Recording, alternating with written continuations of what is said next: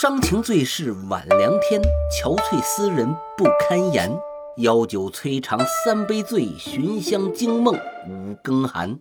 钗头凤斜清有泪，荼蘼花了我无缘。小楼寂寞心与月，也难如钩也难圆。大家好，我是老狐狸。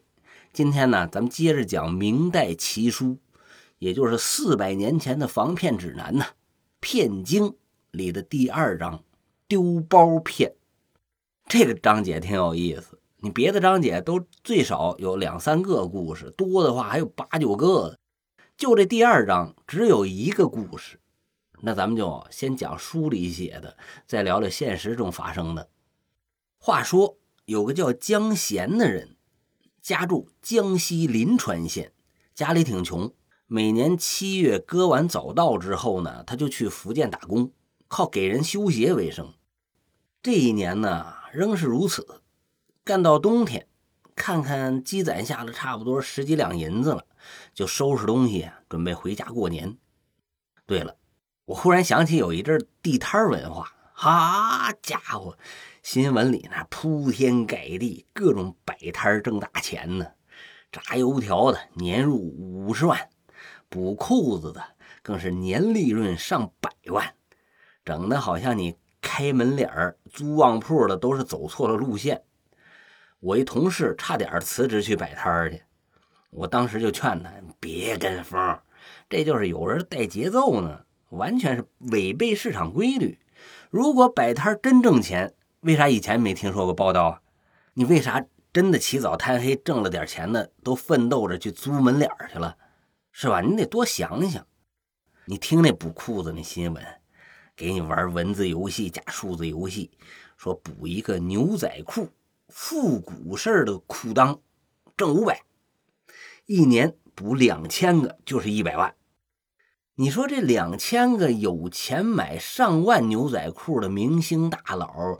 干啥他能撕了裤裆呢？你撕了裤裆还舍不得扔？网上精确的都找到了这个天衣无缝补裤子神君。哎，你不能听风就是雨儿。如果真是摆摊挣大钱，那些头部企业那非得把公司拆分成摆摊集团军呢。我这苦口婆心，终于劝着同事是没辞职，结果闹了一阵，无疾而终了吧？有钱人不统一撕裤裆了吧？哎，遇事儿一定要冷静，让子弹飞一会儿。总有人鼓吹什么风口，什么猪都能飞，君不见 OFO 小黄车，还有摩拜共享单车，从铺天盖地抢占街道，转眼间是东倒西歪，遍布荒郊。有些人呐，有些事儿啊。他成功了，就鼓吹他所有的选择都是对的，他所有经过的路都是正确的，那所有吹过的牛都是真的。其实这叫幸存者偏差。假如你去复制他的路径，很可能是一败涂地。你就算让他自己去重新走一遍，大概率是无疾而终。哼哼，我这说着说着，怎么跑偏到创业板块来了？哦，对。是说那个江贤修鞋，半年挣了十几两银子，折合现在的也就是两三万人民币吧。你这个符合客观规律和市场行情。然后我就想到这个地摊狂热了，然后又讲到什么风口和摔死的猪。好了，不多说了啊，咱们言归正传，还讲这个骗经里的丢包骗。话说江贤挣了两三万块钱，欢欢喜喜上路。准备回家过大年。这一天走到路上，江贤突然看见前面地上有个包袱。江贤呢捡起来，打开一看，里头约有二三两银子吧，也就是折合四五千块钱嘿，这是天上掉馅饼，地上长披萨，河里冒奶茶呀！就在江贤满心欢喜之时，前面过来个人说：“哎，见者有份儿。”你不能独吞，嗯，这样吧，你是捡银子，你得三分之二，我下手慢了，你给我三分之一就行了。你看这明朝的骗子都懂分数了。江贤想，哎呀，分就分吧，你就剩下二两银子，那也是白来的，不是？那个人问过江贤姓甚名谁，就自我介绍说他叫牛七儿。这牛七儿又骗到这头来了啊！这牛七儿啊就说：“闹市里边人多眼杂，多有不便，你先把银子啊放到你箱子里，咱们找个僻静之处再拿出来分。”江贤一想也是这么回事况且这个银子放在自己的箱子里也没什么可怀疑的。刚迈开步，忽然又一个人匆匆忙忙的跑过来了。哭着哀求道：“二位，二位，我叫马八。刚才我在这条路上啊，丢了一个包着三两银子的包袱，那是我借来交纳官府钱粮的。您要是捡到了，请您大发慈悲还给我，那是功德无量啊！”没等江贤说话，牛七儿就故意装出一副同情的样子，说：“哎呀，原来如此，是这位江先生捡了你的钱。”正要跟我分呢，嗯，既然你是个穷苦人，我情愿不分了。那江先生他也不能白捡，不行，你就给他留点钱，让他吃个喜儿，咱们请他把大头呢都还给你，怎么样？江贤被牛七儿这么一说，挤兑到悬崖边上了。有见证人，你不能睁着眼睛赖账。再说人家那银子就在箱子里呢。打起官司来也得输，只得是打开箱子，拿出了捡的那包银子。丢银子这马八一看是感激涕零啊，拉着江贤就说要请他去酒楼喝酒，还要给他拿土特产。江贤赶着回老家过年，就百般婉拒。马八又跪下给江贤磕头，江贤是怎么扶他也不起来，愣是给江贤磕了仨响头。然后又从贴身的兜里摸出几吊钱，硬塞给了江贤。江贤呢也没推辞，心想自己干了这么一件大好事，这受之无愧呀。三个人告辞以后，江贤是重新上路，晚上挑了个好点的客栈就住下了，用马八给他的赎金支付了店钱和饭费，嘿，还有富裕。江贤吃完饭回到屋里，准备把剩下的钱放进自己的银子包里。打开箱子，发现包银子的包袱皮颜色不对，解开一看，一堆破铜烂铁，一毫银子都没了。一想啊，肯定是上当受骗了。假装丢银子那马八戏精上身，各种演戏转移自己的注意力。那假装看见自己捡银子的牛七儿。趁机就把自己的银子换成了破铜烂铁了，江贤是追悔莫及呀，说啥都晚了，只得大哭一场了事。来龙去脉您都听清了，其实啊，牛七马八这俩骗子早就盯上江贤了，设好了这个捡钱局和调包计，等着江贤自投罗网。他们这招早就演练过不知多少遍了，每个环节那都是反复打磨的。任谁过来都很难保证不上当。就算你当时跟牛七儿平分这银子，你觉着能剩点嘿嘿，没门照样马八上来找你，牛七儿作证就是你捡的。你拿出来自己分那份还给马八，马八不干，啊说钱不够。你说在牛七那儿呢，牛七不承认，马八还是戏精上身，死拉活拽要带你去打官司，趁乱牛七。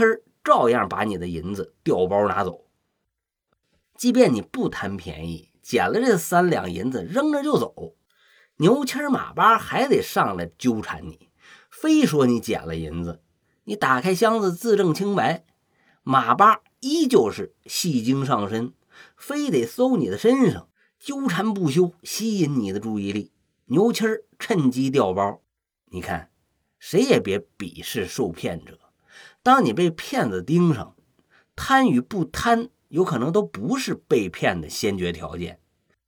一张白纸的你，很多时候根本就不是打磨骗局无数遍、实施骗术数十年的骗子的对手。所以呀，大伙儿应该对上当受骗者呢多一分理解，多一分关爱，别再对他们嗤之以鼻，用居高临下的姿态去冷嘲热讽了。谁知道哪天不是自己或是亲朋好友沦为受害者呢？咱们接下来呢，就看看身边受了捡银骗的案例。二零一四年年底，于小姐呀走在街上，忽然看到前面一个骑自行车的男子从口袋里呢掉出一摞钞票。于小姐呢就上前查看，这时候横刺里蹦出一名男子，抢在她前面捡起了那叠钞票。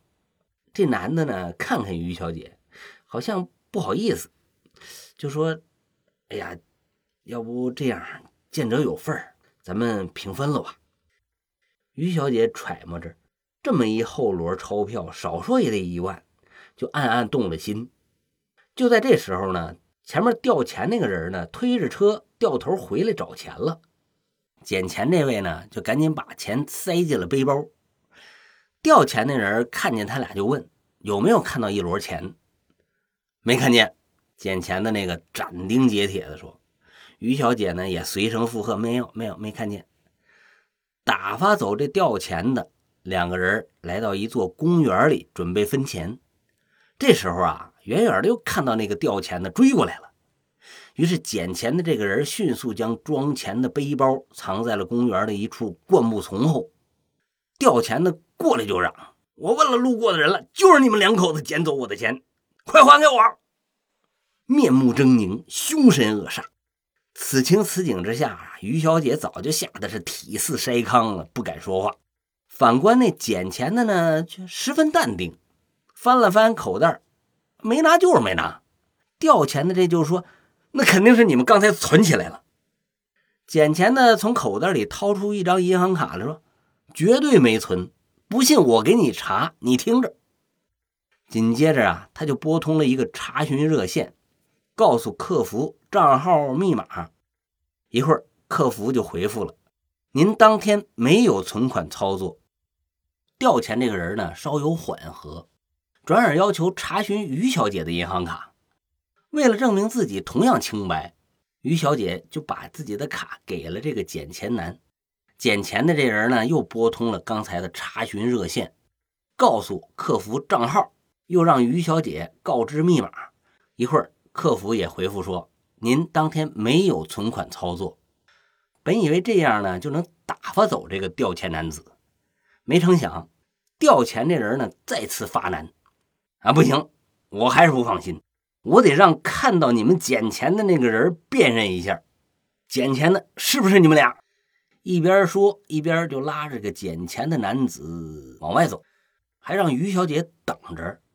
为了防止于小姐现在去存钱，他让于小姐把银行卡放包里，然后拿着包走了一段，放到了不远处的一个角落里，并警告这个于小姐，他们没回来以前。不许动这包！就这样，两个人相互拉扯着离开了公园。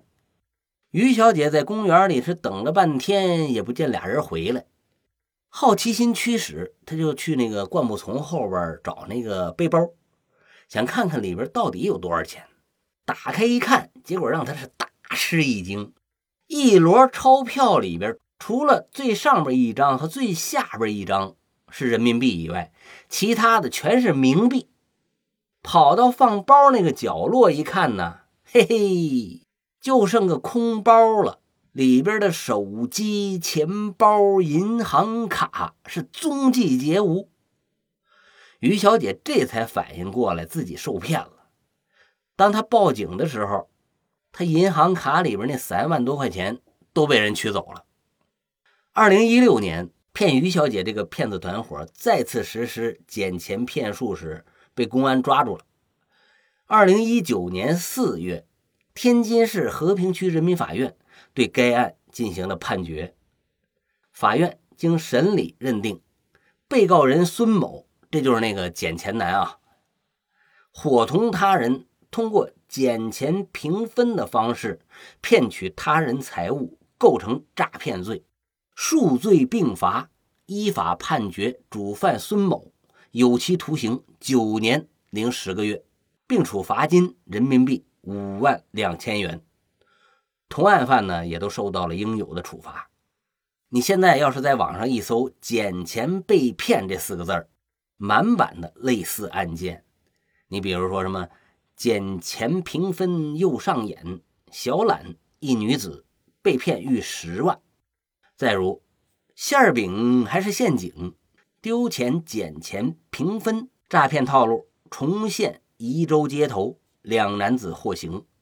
还有什么十年前的丢包骗局卷土重来？南平市一老伯血汗钱全部被骗，等等，不胜枚举。看到我刚才说那第三个题目，说十年前的丢包骗局卷土重来，哎呀，把我笑坏了。心里想，什么十年前的这种骗局，足足有四百年的历史了。你看呐，古代骗局是生生不息，古今骗子一脉相承。咱们多讲讲《骗经》这本四百年前的防骗指南啊。绝对对大家防骗反诈有所裨益。在这儿友情提示您：第一，天上掉馅饼的赶紧跑，别砸着；第二呢，不义之财不可贪，谨防被抓住小辫儿，落入层层圈套；第三，真遇到捡钱平分美事儿，千万别动心，更不要轻易出示自己的财物、银行卡、个人信息。你如果受到纠缠呢，立即呼救。并报警。第四个，如果不幸被骗，第一时间挂失银行卡，免受进一步的损失；第二时间报警，尽力追回损失，曝光骗局，捉拿骗子。好了，骗经的第二章丢包骗，咱们今天就讲到这儿。